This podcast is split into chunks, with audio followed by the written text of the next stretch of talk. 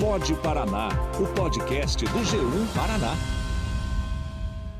Olá, no Pode Paraná de hoje você vai conhecer o primeiro brasileiro a chegar no topo do mundo, literalmente. Há 26 anos, Valdemar Niklevics, que é natural de Foz do Iguaçu, se tornava o primeiro brasileiro a chegar no alto do Monte Everest. Desde a década de 80, Niklevics vem escalando as maiores montanhas e picos do mundo. Além do Everest, ele também foi o primeiro brasileiro a chegar no topo das maiores montanhas da Antártida, Europa e também da Oceania. Eu sou Ederson Rising e neste episódio nós vamos saber como foram essas viagens e também os maiores desafios enfrentados pelo alpinista. Seja muito bem-vindo, Niclevix, ao Pode Paraná. Obrigado, Ederson. Obrigado pela oportunidade de estar falando com vocês, estar falando sobre desafios, sobre montanhas, sobre amor à natureza, sobre amor ao Brasil, sobre paixão por aquilo que a gente faz e gosta de fazer. Bacana. Hoje eu também estou na companhia do repórter do G1 Paraná, Wesley Bischoff. Seja bem-vindo, Wesley. Opa, tudo bem? Tudo certo. Niclevix, para a gente começar, é, vamos começar falando do Monte Everest, né? Antes de você conseguir chegar ao topo dele, você teve uma, uma tentativa anterior, né, em 91. Como que foi essa primeira tentativa, né? O que, que você tirou dela? Foi uma saga, ou a minha primeira grande saga, Ederson, porque até 91 nenhum brasileiro tinha sequer tentado escalar o Everest e o alpinismo era pouco difundido no Brasil, ainda é pouco, mas é, já bem mais do que há 30 anos atrás, né? E embora eu já escalasse aqui no Brasil, na América do Sul, eu era muito jovem também. É, eu tinha 25 anos quando eu fui a primeira vez para o Everest. Então, é, essa questão de mostrar o porquê de um brasileiro, o porquê de uma pessoa chegar no, no, no alto da maior montanha do mundo, mas também isso foi o, o, que me motivou mais, foi saber que nenhum brasileiro tinha estado lá antes, né? Então, eu comecei a escalar aqui na América do Sul, escalei a Concagua quando eu tinha 21 anos, hoje eu estou com 55, é, quando eu tinha 22 eu já escalei novamente o Aconcagua, escalei as maiores montanhas da Bolívia, do Peru, e fui é, nutrindo essa vontade de um dia chegar no Himalaia, nas maiores montanhas do mundo, o que aconteceu em 91, assim, meio de forma até precoce, eu, eu posso dizer, né? E aí eu também não sabia, é, eu não era um atleta profissional ainda, eu era um entusiasta, era um amador, eu precisava saber como montar um projeto, conseguir um patrocínio, ter um retorno comercial, tudo isso que eu sei muito bem fazer hoje, é, e não por isso que as dificuldades diminuíram, as dificuldades continuam, é muito difícil conseguir apoio ao esporte nesse Brasil, e principalmente para um esporte que não é tão popular como o alpinismo. É, graças às mídias sociais hoje, a gente tem um acompanhamento um pouco mais de perto das expedições, mas antigamente, puxa, a primeira vez que eu fui para o Everest, a gente não tinha nenhuma forma de comunicação com o Brasil. E quando eu cheguei no Everest em 95, foi na segunda tentativa, eu transmiti a notícia para o Brasil via um fax, que é um fax de uma expedição inglesa que tinha no acampamento base deles, né, que eu consegui mandar uma notícia para o Brasil dizendo que a bandeira do Brasil tinha chegado lá. Então, é, é, primeiro foi o, eu fiz uma campanha, digamos assim, para conseguir recursos, né, é, para poder ir para o Everest em 91. Eu precisava de 17 mil dólares naquela época. É, ainda hoje é uma grande soma em dinheiro. É, então eu fiz, escalei um prédio aqui em Curitiba de três andares. Foi a primeira vez que eu fiz uma coletiva de imprensa, que eu vi um monte de máquinas fotográficas na minha frente, né? É, e foi uma adesão muito legal, porque na época eu fazia turismo na Universidade Federal do Paraná e era junto com o setor de comunicação ali, o pessoal do jornalismo estava ali, é, e um dos amigos falou, vamos fazer uma coletiva de imprensa, eu, como assim? E a gente fez uma coletiva de imprensa, eu mesmo ligava, olha, eu tenho uma sugestão de pauta, né? Fui aprendendo os termos do jornalismo, e foi um sucesso essa escalada, aí aproveitei e fui para Foz do Iguaçu, me pendurei no meio da ponte de, da amizade com uma corda, são 90 metros, assim, desci até a, a próxima das águas e abrir no meio uma faixa dizendo tudo pelo Everest, né? E aí consegui alguns apoios, mas não conseguia todo o dinheiro que eu precisava. E aí emprestei dinheiro de amigos da Itália e fui para o Everest em 91. É, foi uma temporada difícil, eu fui no outono de 91. É, você escalou o Everest em duas épocas do ano, ou na primavera, que é abril, maio, é a melhor época, sem dúvida nenhuma, ou em setembro, outubro, é a segunda melhor época, mas a primavera ainda é bem melhor né? E aí eu fui no outono a primeira vez. No outono você tem toda a neve do verão. O verão é muito úmido lá no, no, no Himalaia, principalmente no Himalaia Central, onde está o Everest. E e, e a gente teve muito problema com tempestades, com avalanches, enfim, ninguém na nossa expedição chegou lá em cima, eu cheguei a 8.500 metros de altitude naquela época, foi o recorde sul-americano de altitude sem oxigênio, né? Eu voltei para casa cansado, endividado, né? Mas decidido. Aí sim, eu vou para o Everest, a minha vida a partir dali virou em função do Everest eu só consegui voltar então ao Everest em 95. E aí, com muito mais experiência, com patrocínio, com orientação que eu consegui aqui de diversos amigos é, de Curitiba, da Secretaria de Esportes, montei projeto, pessoas ligando para todo mundo, eu consegui o patrocínio e consegui trazer essa vitória para o Brasil. Foi muito legal e tenho muito orgulho disso até hoje, porque, como vocês bem lembraram, 26 anos atrás. Né? Eu ia até te perguntar sobre isso que você estava falando agora sobre 95, que 95 então deu tudo certo, você chegou lá no topo, né? O que, que teve de diferente nessa viagem de 95 para 91 que você conseguiu chegar no topo mais alto do mundo? Então, eu voltando de 90 em 91 para o Brasil um pouco frustrado, é, eu voltei ainda mais apaixonado pelo Himalaia, pelo alpinismo, pelo budismo, pelo hinduísmo, pelo Nepal, pela Ásia e queria ter voltado já em 92, mas eu não tinha as condições ideais. Eu batalhei essas condições ideais em 93, né? E aí deu também em 94. Daí eu falei, opa, aí eu consegui, consegui através do meu primeiro livro que se chamou Tudo pelo Everest. E eu foi um livro que foi mandado para mãos e mãos de certas pessoas através de amigos. Sempre eu lembro, eu nunca teria conseguido tudo que eu consegui até hoje se não fosse muitos amigos que me ajudaram e continuam me ajudando, né, a, a levar, a, a, somar forças nesse esforço de de um porquê de realizar um sonho como esse, né, que é realmente apaixonante. É, o alpinismo é um esporte incrível, é, tem um lado espiritual também, tem a questão da superação, e tudo isso é muito envolvente, né? E, e aí consegui então e, e voltar em, em, em 95. E e o fato de ter sido o primeiro brasileiro, junto com o Mozart Catão, nós somos dois é, brasileiros, né? Infelizmente, o Mozart Catão faleceu em 98, bem próximo após a conquista do Everest. Ele foi vítima de uma avalanche, ele e outros dois colegas, a, na face sul do Aconcagua, né? É, mas é, isso mudou a minha vida, é, ter chegado lá. Mudou a vida do Mozart também e muda a vida de qualquer outra pessoa é, esse ano nós tivemos cinco brasileiros lá no Everest. Cada uma dessas pessoas que continuam chegando no Alto Mundo, elas passam por uma transformação, né? Essas pessoas vão passar, estão passando por essa transformação. E eu visualizei como atleta, eu sempre fui atleta. Eu com 14 anos comecei no esporte, comecei com atletismo, eu fazia salto triplo, salto em altura, eu corria 110 metros com barreira, porque eu era militar eu estava na academia militar, era cadete né, de, de cavalaria, então comecei no esporte, quase fui para um pan-americano, e isso me deu muita disciplina, por ser atleta e também por ser militar. Né? Meu pai era militar, né? meu pai é, serviu lá em Foz do Iguaçu desde soldado, então ele, a gente, a vida inteira a gente foi muito disciplinado. Né? E eu herdei um pouco isso do meu pai, do exército, e eu acho que mais ainda do, do atletismo. O esporte, para mim, é o esporte por excelência, sempre vai ser, é, é, o atletismo. E eu me dedico muito. Então, para 95 eu me, me, me dediquei muito, eu, treinei muito, eu me preparei muito fisicamente, tecnicamente, e, e, essa parte comercial que eu acabei desenvolvendo, consegui, graças aos amigos e ao meu primeiro livro, o patrocínio. Né? E, e isso foi fundamental. É, eu fui convicto que chegaria lá em cima é, é, em 95 e fui na primavera. É, e foi uma temporada muito boa. É, não basta você apenas ir na temporada certa, a natureza tem que ajudar, né? Porque é a natureza que, no final das contas, vai dizer, ó, sim, suba, né? Nós somos muito pequenos, praticamente significantes diante da natureza, principalmente uma montanha tão grande quanto o Everest. E deu tudo certo, e, e, e aí é, um dos meus patrocinadores, na época, era Paulista Seguros, e o Boticário, eles é, capitalizaram muito esse investimento, é, me ajudaram a capitalizar, a, a, ter um retorno desse investimento. Então, a gente eu entrei mais na mídia e eu vi essa, essa oportunidade de um plano de carreira, digamos assim. Eu vou virar alpinista mesmo. E eu tinha uma ansiedade, ainda tenho, de aproveitar aquele momento para alavancar um novo projeto. Né?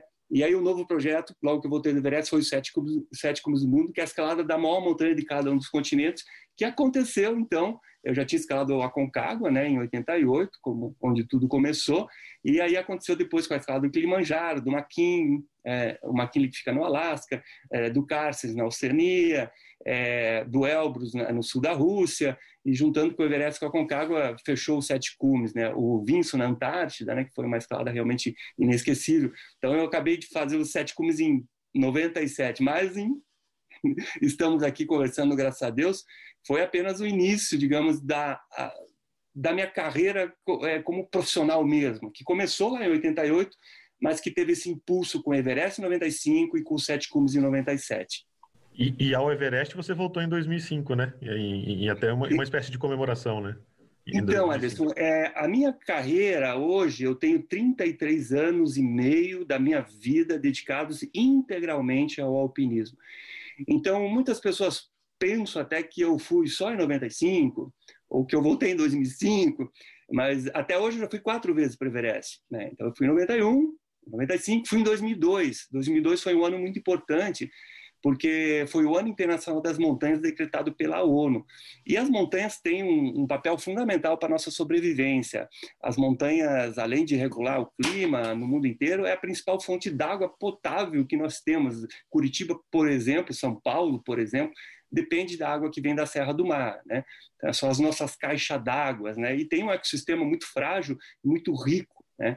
Então, eu queria marcar esse ano essa importância, divulgar isso no Brasil e aproveitamos então para voltar para o Everest, porque desde que eu fui em 91 e faltaram lá os 344 metros, eu cheguei muito perto do Everest a primeira vez, é, eu fui pelo Nepal. Aí eu voltei pelo Tibete, porque eu quis aproveitar essa segunda chance ainda sabendo que a escalada é um pouco mais difícil, para conhecer mais o Tibete. Eu sempre fui apaixonado pelo budismo, né?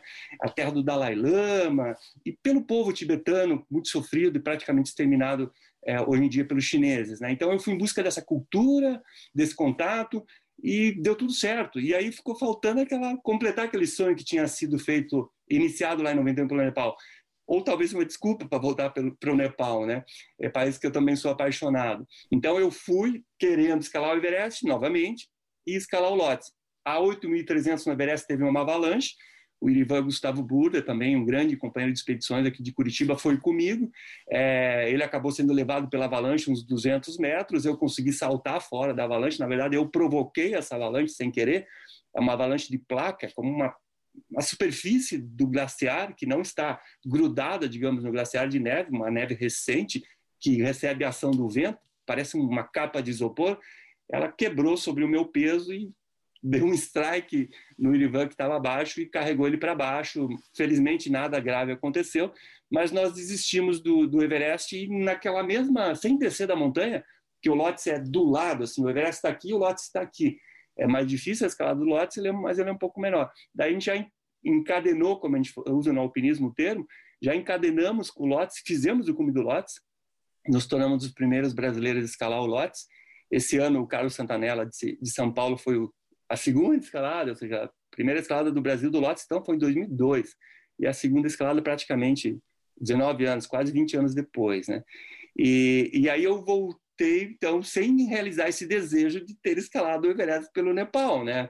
E aí, e aí sim, aí como bem lembrou o Ellison, né? Eu voltei em 2005 e aí na primavera, junto com o Irivan novamente, escalamos outras montanhas. É, eu sempre busco fazer um caminho diferente, então quando você vai para o Everest, hoje é muito popular o caminho, a caminhada até o acampamento base. Você desce numa pista de pouso que chama Lukla, que está a 2.800 metros de altitude, e você caminha 85 quilômetros até a base do Everest, que está a 5.400, isso pelo Nepal. Então, você caminha 85 quilômetros. E então, em 2005, nós pegamos um atalho, caminhamos 180 quilômetros, né, por um vale desconhecido, bem selvagem, lindo, que é o Vale de Rinco, de Ronco, né, e chegamos por trás, digamos, lá no Everest, e deu tudo certo, escalamos a segunda foi então a segunda vez que a bandeira do Brasil chegou no alto do Everest novamente, né? Que foi em 2005, dez anos depois. Então foi a expedição dez anos do Brasil do Everest, entende? E aí foi legal porque eu conheci a montanha pelos dois lados. As montanhas sempre têm rotas diferentes, mas se você escalar o Everest pelo lado sul e escalar pelo norte, é como se fosse uma montanha completamente diferente. A, a, a, a, o comportamento da montanha é diferente, porque o, o Tibete é árido, é um altiplano, é seco, é mais frio, e o lado sul é, é mais úmido, tem mais glaciares, tem mais a, o entorno da montanha, embora seja mesmo, é completamente diferente. A cultura também é parecida, mas a gente tem no sul os Sherpas, os nepaleses, e no norte temos os tibetanos, né, que têm tem parentescos, digamos assim, mas são culturas diferentes. Então é sempre já uma dica, né? Se você for para um lugar uma segunda vez, procure fazer um outro caminho que você vai aprender algo mais, né, desse mesmo lugar, mas seguindo um caminho diferente. Bacana. Antes da gente continuar esse papo, esse bate-papo muito bacana, vamos saber melhor sobre o Monte Everest. Para isso, a gente convidou o apresentador do Meio Dia Paraná de Ponta Grossa e que também é apaixonado por esportes, o Evandro Arenza. Ele vai contar para a gente mais curiosidades e fatos sobre a maior montanha do mundo. Todo mundo sabe que o Monte Everest é a maior montanha do mundo. Fica entre a região do Tibete e o Nepal. Em 2018, se chegou a um consenso sobre a altura oficial do Everest. 8.848 metros e 86 centímetros. Mais de 5 mil pessoas conseguiram chegar até o topo. O neozelandês Edmund Hillary e o nepalês Sherpa Tenzin Norgay foram os primeiros a alcançar o topo do Everest em 1953. Já a primeira mulher a escalar todo o monte foi a japonesa Junko Tabei, em 1975. A viagem até o Everest não é nada barata. Uma autorização para subir ao topo do mundo pode custar mais de 40 mil reais. Grande parte das expedições duram cerca de dois meses.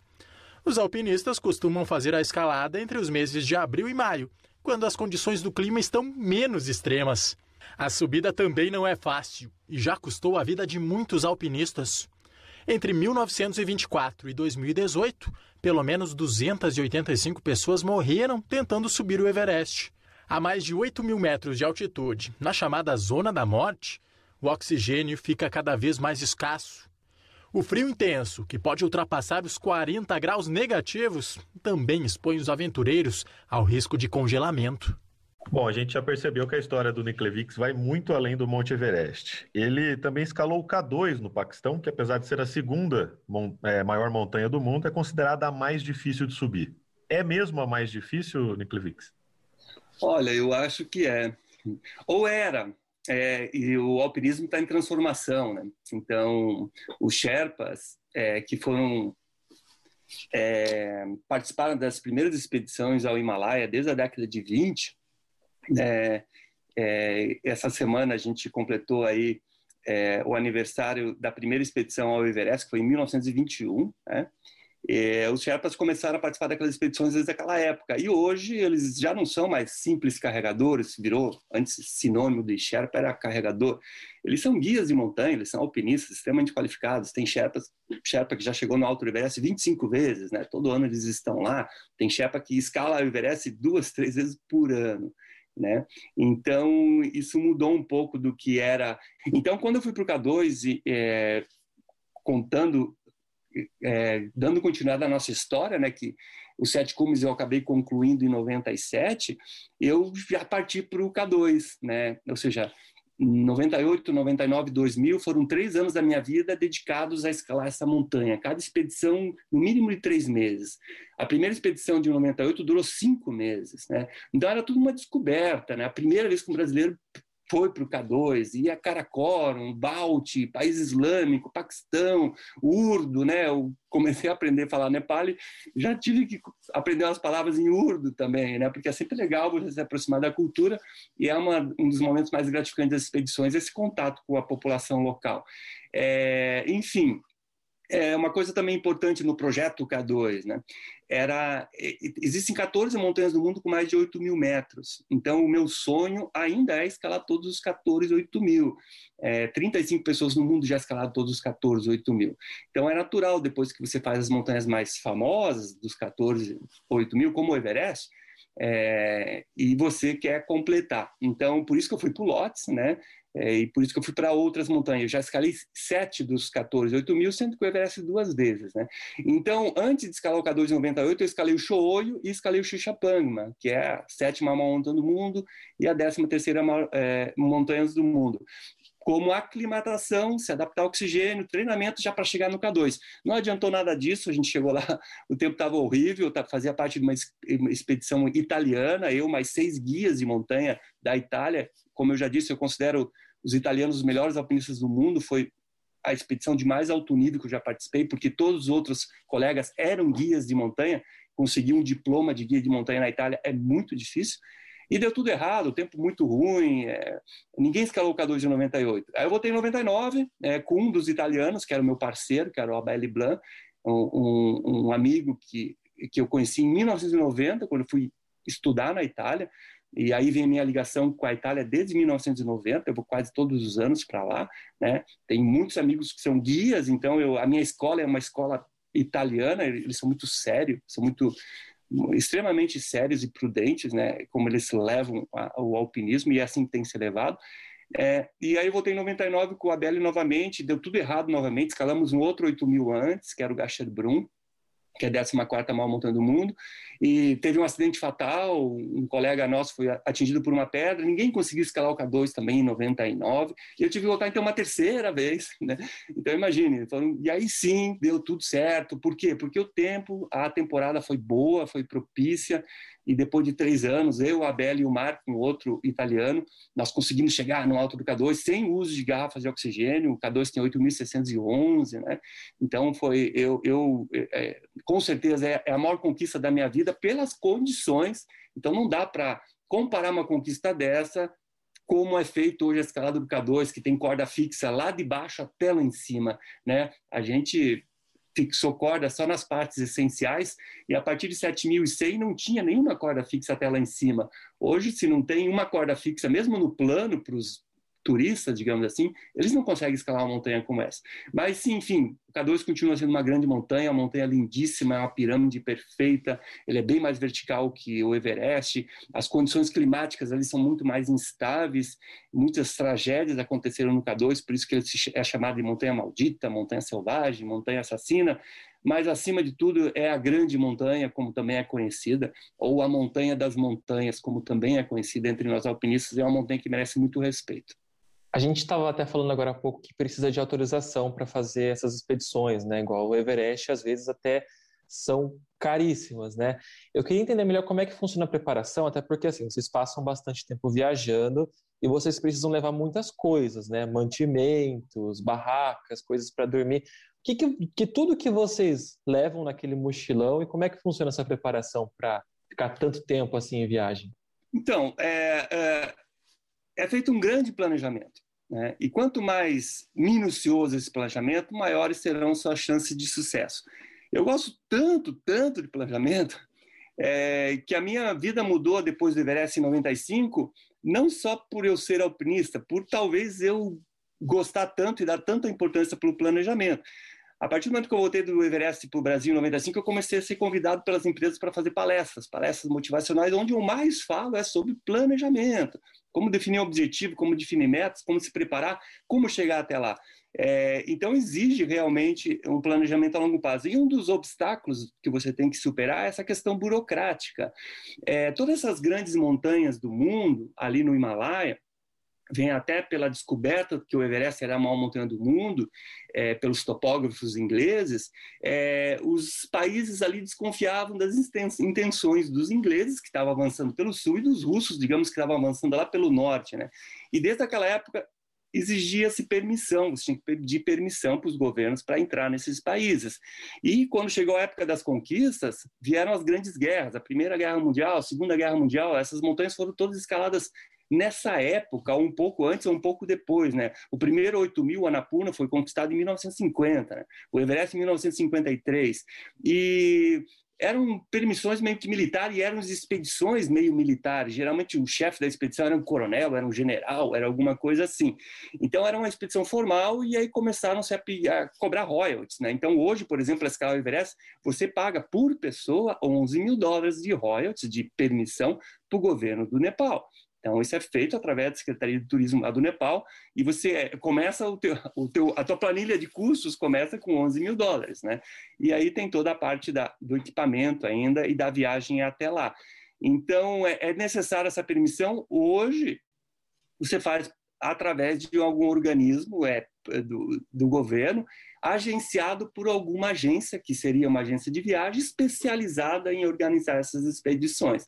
Então, é um pedaço desse dessa expedição, que começa a ser planejada às vezes com três, quatro anos, hoje menos em razão das expedições comerciais. As expedições comerciais compram essas permissões e revendem lugares nas, nas, nas, nas expedições. Então, mas geralmente ainda hoje, tirando o Everest, tirando montanhas mais populares, se você pegar o Kanchenjunga, por exemplo, que é a terceira maior montanha do mundo, que eu ainda tenho aqui, é, você entra na comunidade internacional, nós não somos tantos assim, né? A comunidade internacional de alpinistas profissionais não é tão grande, e você fica sabendo, ah, quem está indo para o Canjenjunga do ano que vem? Ou vamos lá, Valdemar, daqui a dois anos, daqui a três anos, e a gente tenta montar uma equipe de quatro, cinco, seis, geralmente trabalha em duplas, então são quatro, seis, oito pessoas, para dividir os custos dessa permissão e viabilizar essa expedição. E aí cada um corre atrás dos seus recursos. Né?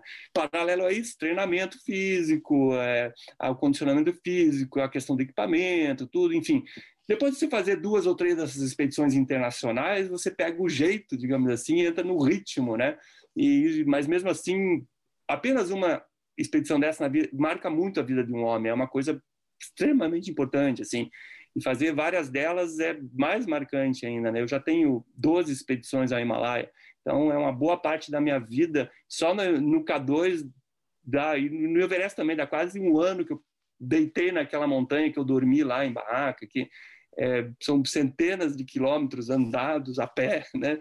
Porque, é, como você disse, a gente leva tudo nas costas, né? Então você tem que estar com, com a tua é, independência ali, com a tua autossuficiência, tem que estar fogareiro, gás, é, é, comida, é, equipamentos, primeiros socorros, então tudo isso acaba pesando muito. Então é a escalada também é menor, metódica, né? Escalar um Everest, um 8 mil, demora, pode demorar dois, três meses. Então, na verdade, você não chega lá e sobe, você sobe, desce, sobe, desce vai se adaptando ao ar rarefeito, à própria montanha, à hostilidade, ao frio, né? E cumprindo aquelas tarefas de levar as barraquinhas lá para cima, montar o acampamento 1, depois o 2, depois o 3, esperar, volta sempre para a base, esperar o momento certo para fazer o que a gente chama de ataque final.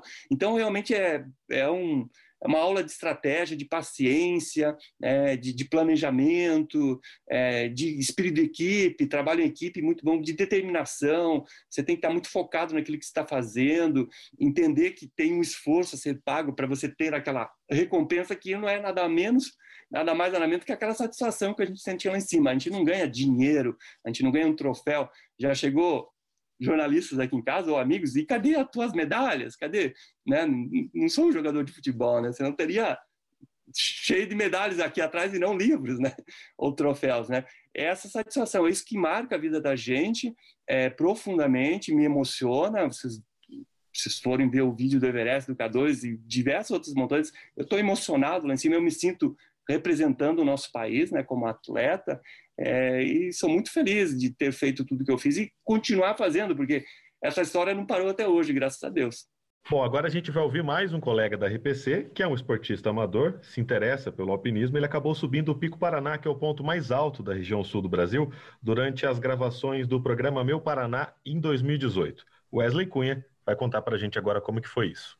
Olha, eu lembro com satisfação dessa matéria que a gente gravou lá no Pico Paraná, porque primeiro o desafio foi super bacana, o lugar é bonito demais, então vale muito a pena.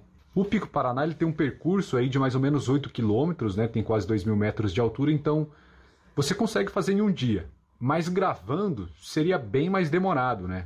A gente também tinha que pensar que a gente tinha que levar nossa barraca, né? nossa cama, já que a gente ia acampar na metade do caminho, e também a gente tinha que levar nossos equipamentos. E tudo isso é peso. Aí a gente dividiu entre a equipe, eram cinco pessoas da equipe, mais os dois que estavam nos acompanhando, ao todo sete pessoas para levar tudo isso, né? Quando você chega ao topo, olha, realmente parece clichê falar, mas é verdade. Você vê que vale a pena, porque é linda demais a vista lá de cima, linda demais é o ponto mais alto do sul do país. E ali é muito interessante, você consegue ver bem ao fundo os prédios de Curitiba e ao mesmo tempo você, né, olhando para o outro lado, você vê o litoral. Então é realmente impressionante, é uma cena que eu não vou esquecer, valeu muito a pena. Foi perrengue? Foi perrengue, mas valeu muito a pena também. Tem um nível de dificuldade que eu não imaginava.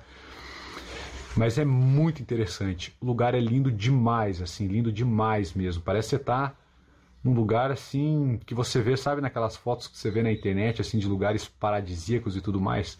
Tem aqui também. Valeu muito a pena. Eu gostei muito de fazer parte dessa matéria que a gente fez pro meu Paraná.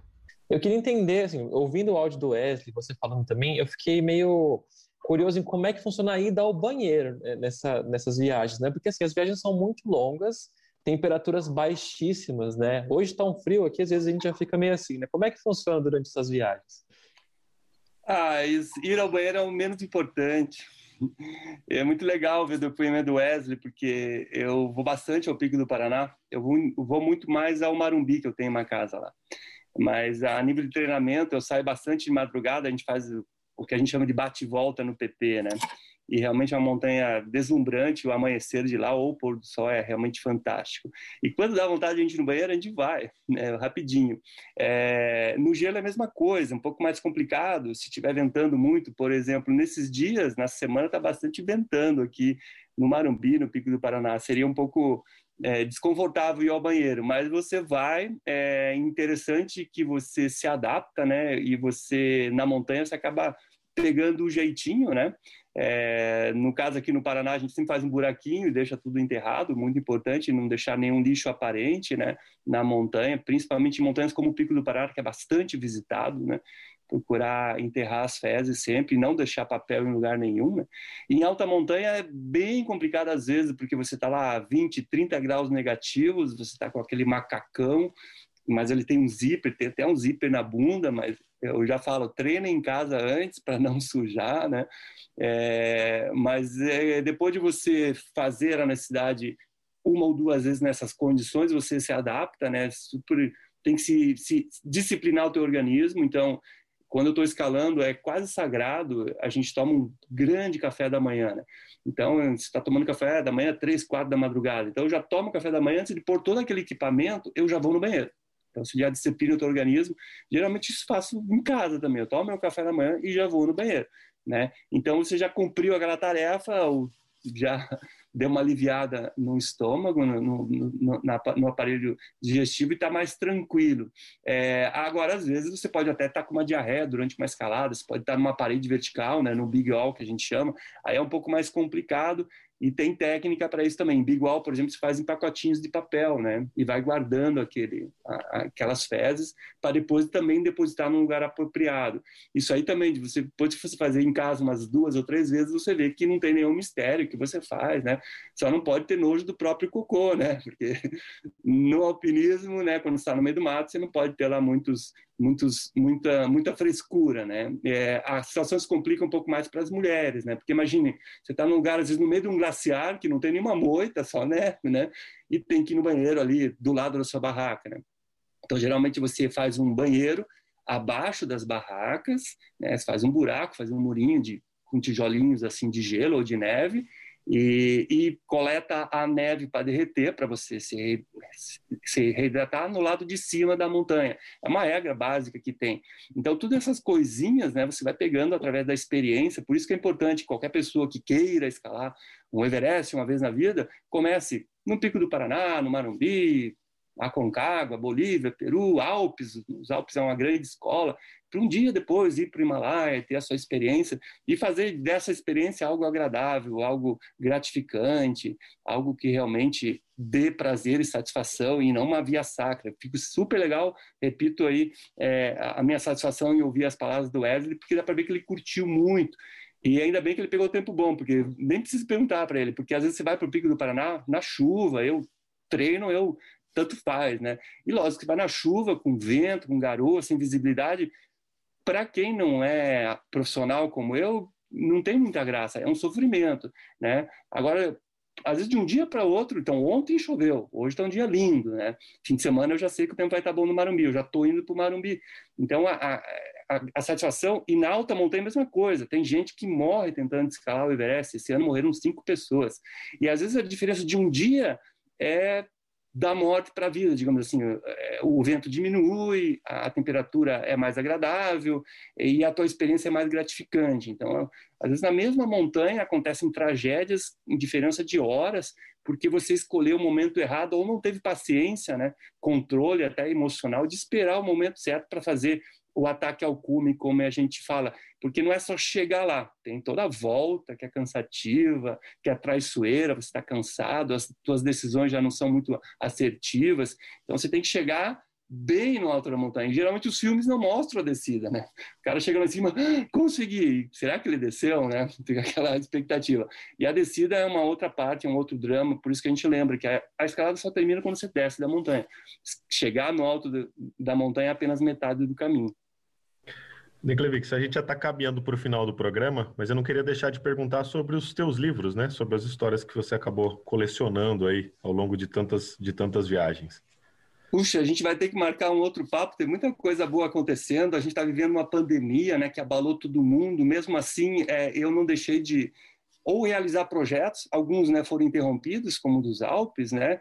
Estou num processo de implantação de uma reserva natural, então aproveitei esse momento que eu fiquei no Brasil, né? Eu não saí o ano passado, não, provavelmente não vou sair esse ano, para trabalhar numa área natural ali em Campo Largo, visando a recuperar uma área degradada, reintroduzir araucária, vou virar apicultor, vou mexer com abelhas, né? É, continuo escrevendo, tenho cinco livros publicados, né? O que eu recomendo para todo mundo aí que quiser ir para o Everest, e aqui também tem fotos do Pico do Paraná, do Marumbi, tudo que eu fiz, a minha autobiografia fotográfica.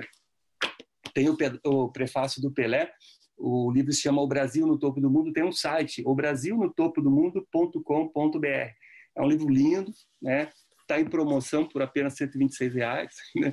Então a gente divulga um pouco do que é o alpinismo e desse amor que nós temos pelas montanhas, desse amor que a gente tem por essa natureza tão intocada que são as montanhas, esse refúgio natural que tem ali, não só o refúgio da flora e da fauna, mas refúgio de, de, de, culturas, como é o caso do Sherpa, como é o caso dos quechos aqui, dos, dos campesinos aqui na, na Cordilheira dos Andes, né? E, a part... E, e, e é incrível, com a pandemia, com com a vida moderna, as pessoas estão se voltando mais para a natureza e estão procurando mais as montanhas.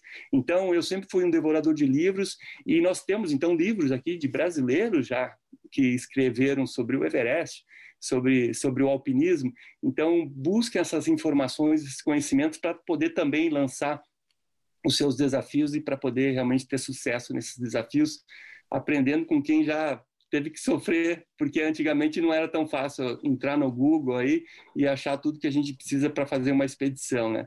Mas mesmo assim, tem vários lugares do mundo ainda bem selvagens, a Patagônia, outros lugares do Himalaia, outros lugares do Karakorum, em, em no Pamir, enfim, nos próprios Alpes, que estão no centro da Europa, né?